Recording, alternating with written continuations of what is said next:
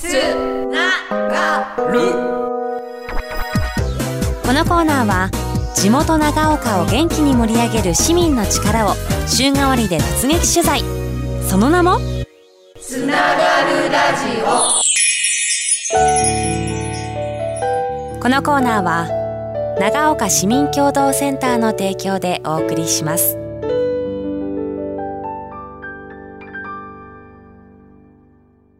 活動。ピックアップ。イエーイ。つながるラジオ。今週は長岡市内で活躍する団体の皆さんにスポットライトを当てた活動ピックアップです。今回のナビゲーターは長岡市民共同センターの田中さんです。田中さんよろしくお願いします。はい、よろしくお願いします。さあ今日はですねなんだかこう高原を吹き渡るようなお茶のいい香りがしているそんな会場ですけれどもどんな方たちをご紹介いただけるんでしょうか？はい、今回ご紹介するのは中之島茶会実行委員会の皆さんです。中之島茶会実行委員会は地域の人に気軽に茶道を楽しんでもらいたいとの思いからスタートした団体だそうです。実は同じ中之島を中心に活動されている3つの団体から成り立っているそうです。面白いですね。今日お越しいただいている3名の皆さんは実はそれぞれの流派のですね。まあ流派もありますし団体の代表の方でいらっしゃるというお茶の先生方でいらっしゃるんですね。早速お話を聞いてみたいと思います。まずは自己紹介からどうぞ。えー中之島茶会実行委員会の代表佐野久夫です。あふるさとを伝えたい、えーひまわり茶道クラブ中之島茶道サークルの3つの団体で構成してますけどもその中のおひまわり茶道クラブの代表もお行っております。ありがとうございますさあ続きましてはい、中之島茶道サークル代表の田中貞子と申します。中之島茶会実行委員会で会計担当しております松井智子と申しますふるさと伝えたいの代表も務めていますありがとうございます。まあ、それぞれの皆さんがそれぞれの団体で代表を務めていながら今回は3つの団体がコラボレーションをして地域を盛り上げていこうということで立ち上がっているということなんですよね。じゃあまず代表の佐野さんにちょっとお伺いしたいんですけれども具体的に今どんな活動をされていらっしゃるんでしょうか？子どもたちに日本の伝統文化ともいえる茶道を体験してもらいたいと思いましてふるさとに愛着を持ってもらいたい。またあの地域の人たちから気軽に茶道を楽しんでもらいたいという思いから、え中之島の文化センターの茶室と和室を使って、え茶会を行っております。すごいですね。佐野さんももうねお茶の先生ということですけれどお茶歴というんですかね。どれくらいになるんですか？40何年です。なんか年が分かっちゃいますね。すごいです、まあ、それだけの、ね、知識とご経験これまでの実績を持ちながら地域に対して還元していこうという素敵な活動だなというふうに思いました。それでは今回のこの活動が始まったきっかけについて松井さんに伺っていきたいと思います。どうして始まったんですか？えーふるさと伝えたいでは子どもたちにふるさとに愛着を持ってもらいたいという思いから小学校に月1回お昼休みに訪問して中之島の偉人の紹介や地域に伝わる伝統行事のお話をしているところですその中で感性豊かなこの時期にぜひとも子どもたちに日本の伝統文化ともいえる茶道を体験してもらいたいなって感じて始めるきっかけとなりました。このふるさと伝えたいのね活動っていうのもすごく興味深いなというふうに思いますけれども月1回こうして中之島の偉人を紹介する地域を紹介する子どもたちの反応っていかがなものなんですか？えっと、意外にも子どもたちは楽しみにして集まってくれます。地域の偉人のことも知ってることがあるとバンバン反応がありますし知らないことにもすごく興味深くお話聞いてくれたりしてとても行くのも楽しみっていう感じですね。はいそうなんです今日これ本当にねラジオなのが残念だなと思うくらいに松井さん素敵なねお着物着てらっしゃるんですよねありがとうございます着物が大好きで小学校に行く時もいつも着物を着てやっぱり着物って季節をすごく表す服装というか着物だと思うのでそういうところも子どもたちに感じてもらえたらなと思っていつも気合を入れていっています。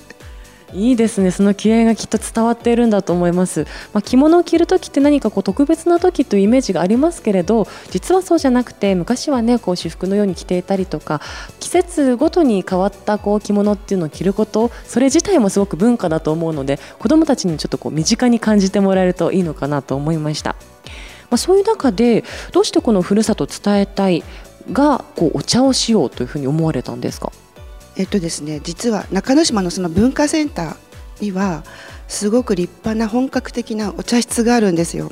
で地域の良さって時にそれも一つの宝だなと思いまして私たちお茶をやってるメンバーだけがそれを知っているっていうのは本当にもったいないことだと思いましてぜひ地域の子どもたちそれから住民の皆さんにもその宝の素晴らしさを肌で感じてもらって気軽に訪れてほしいと思ってお茶会をしようというふうに考えました。いいですね。中之島文化センター行ったことがあるという方はねあのよくご存知かと思いますけれど本格的老期ってあったりとか水屋があったりとかってするんですよね？はいその通りです。私もまだお茶を始めて間もないんですけどもうお稽古日にそこに行くのが楽しみで楽しみで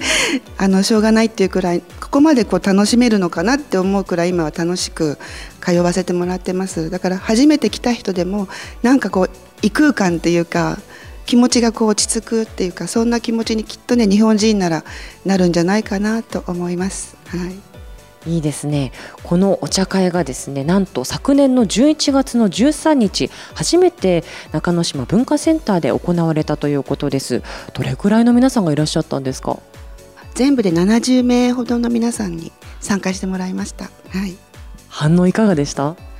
すごく良かったっていう声やまた来年もやってねっていう声どうしても都合がつかなくて来れなかった人は来年は行くからねっていうようなことで皆さんの反応も良かったですし、まあ、またやらなくちゃいけないなっていうような気持ちにさせられました。いや素晴らしいと思います、まあ、実際はですねお茶を立てるだけではなくって、まあ、いろんな工夫なんかもされたそうですね。そうですね子どもたちも結構たくさん来てくれたので入れてもらったお茶を飲むだけではなくて自分でも立ててみるっていうようなこともしてもらおうということで2服目は自分で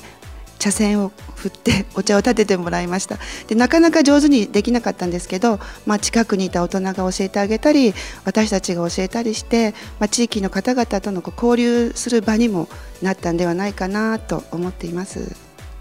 お茶歴40年の佐野さんも今ね隣でうなずいていらっしゃいますけれども 実際あの小学校にこのふるさと伝え隊の活動で行った時にデモンストレーションなども行ったそうですね。そうですねあの一番最初の時に子どもたちにどんなものかということをねまず知ってもらうということで気合を入れてあの着物と袴をして行ってきました。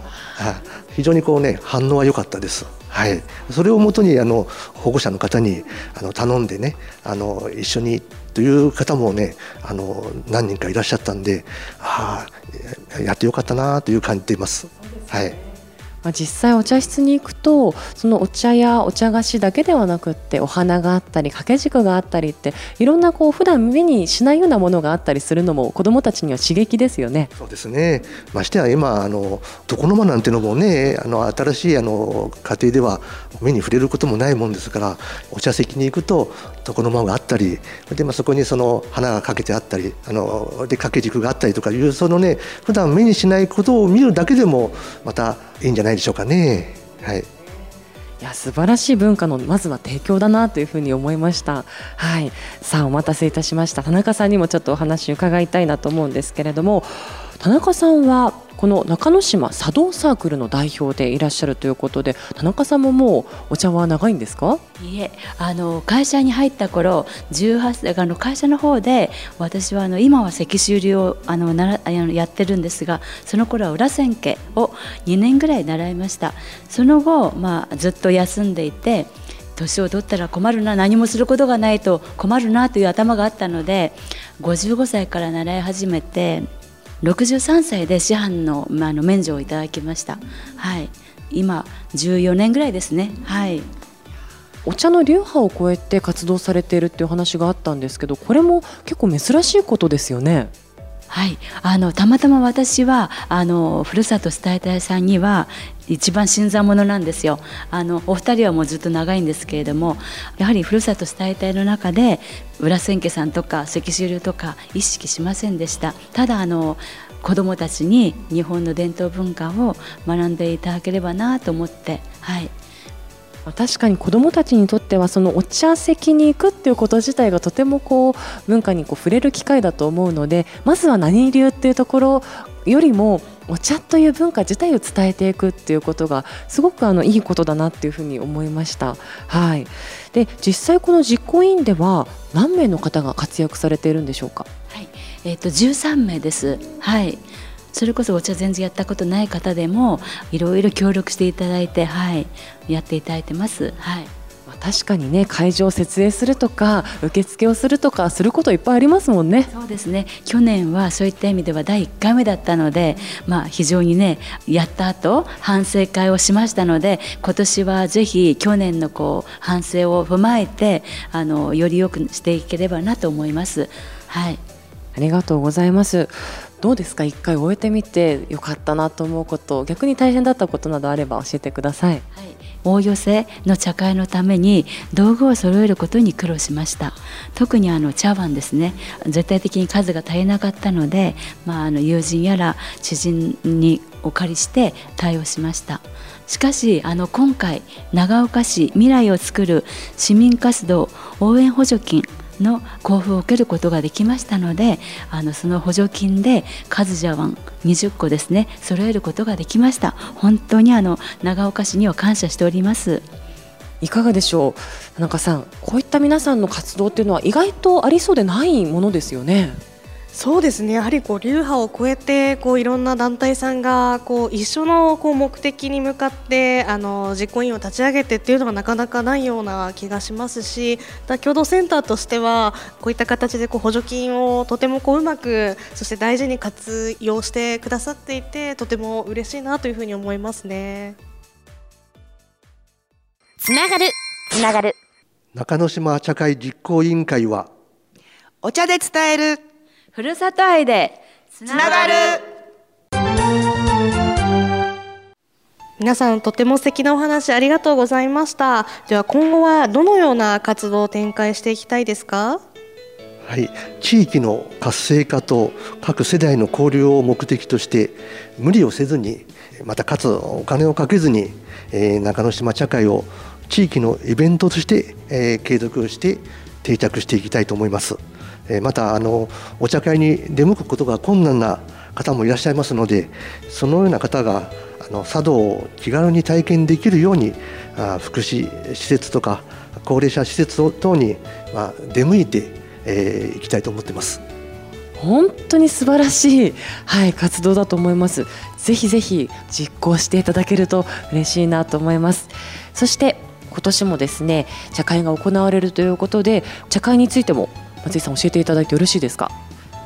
えー、今年も11月12日の日曜日中之島文化センターで中之島茶会を開催いたします。季節を感じる生け花とか掛け軸お菓子を十分に味わっていただけたらなと思っています。そして一期一会の出会いを感じ楽しんでいただきたいなと思っています。お茶会が初めての方でも気軽に楽しく茶道に触れる機会にしたいと思いますので気軽な服装気軽な気持ちでぜひご参加ください。中之島地域の方に限らずお抹茶を楽しみたい方は大歓迎です。ふるってご参加ください。ありがとうございます。11月の12日日曜日会場は中之島文化センターです。時間は午前10時から午後4時までということです。え席料ですけれどもお子さんが500円。大人は700円ということで非常にねお手頃かなというふうに思います。あの全然お茶知らないんだけどわからないんだけどっていう方でも大丈夫ですのでねぜひお気軽にお越しいただきたいなというふうに思います。やっぱりこの活動の根底に流れているのはふるさとに対する愛ですよね田中さん。そうですね。ふるさと中之島を愛する気持ちを大切にこれからもこの活動を展開していきたいと思います。ありがとうございますさあ田中さん今日お話聞いてみていかがでしたでしょうか？はい、あの活動のこう内容のこう充実さはもちろんなんですがまずはこう地域の子どもたちがその地域にいる大人の方々とこう定期的に会う場があるってすごく大事なことだと思っていますしまたその気軽にその茶道をこう自分たちでこう楽しむっていうのもそうですし自分で立てる経験ができるのってなかなかないと思うのでぜひこの活動を長く続けてほしいなと思いますし私もあの行きたいなというふうに思いました。いいですね。ぜひね、はい、11月12日、ちょっとね、先にはなりますけれども、今からスケジュール帳にこう丸をしていただいて、行っていただきたいなというふうに思います。ということで、今日は中之島茶会実行委員会の皆さんご紹介させていただきました。本当にありがとうございました。ありがとうございました。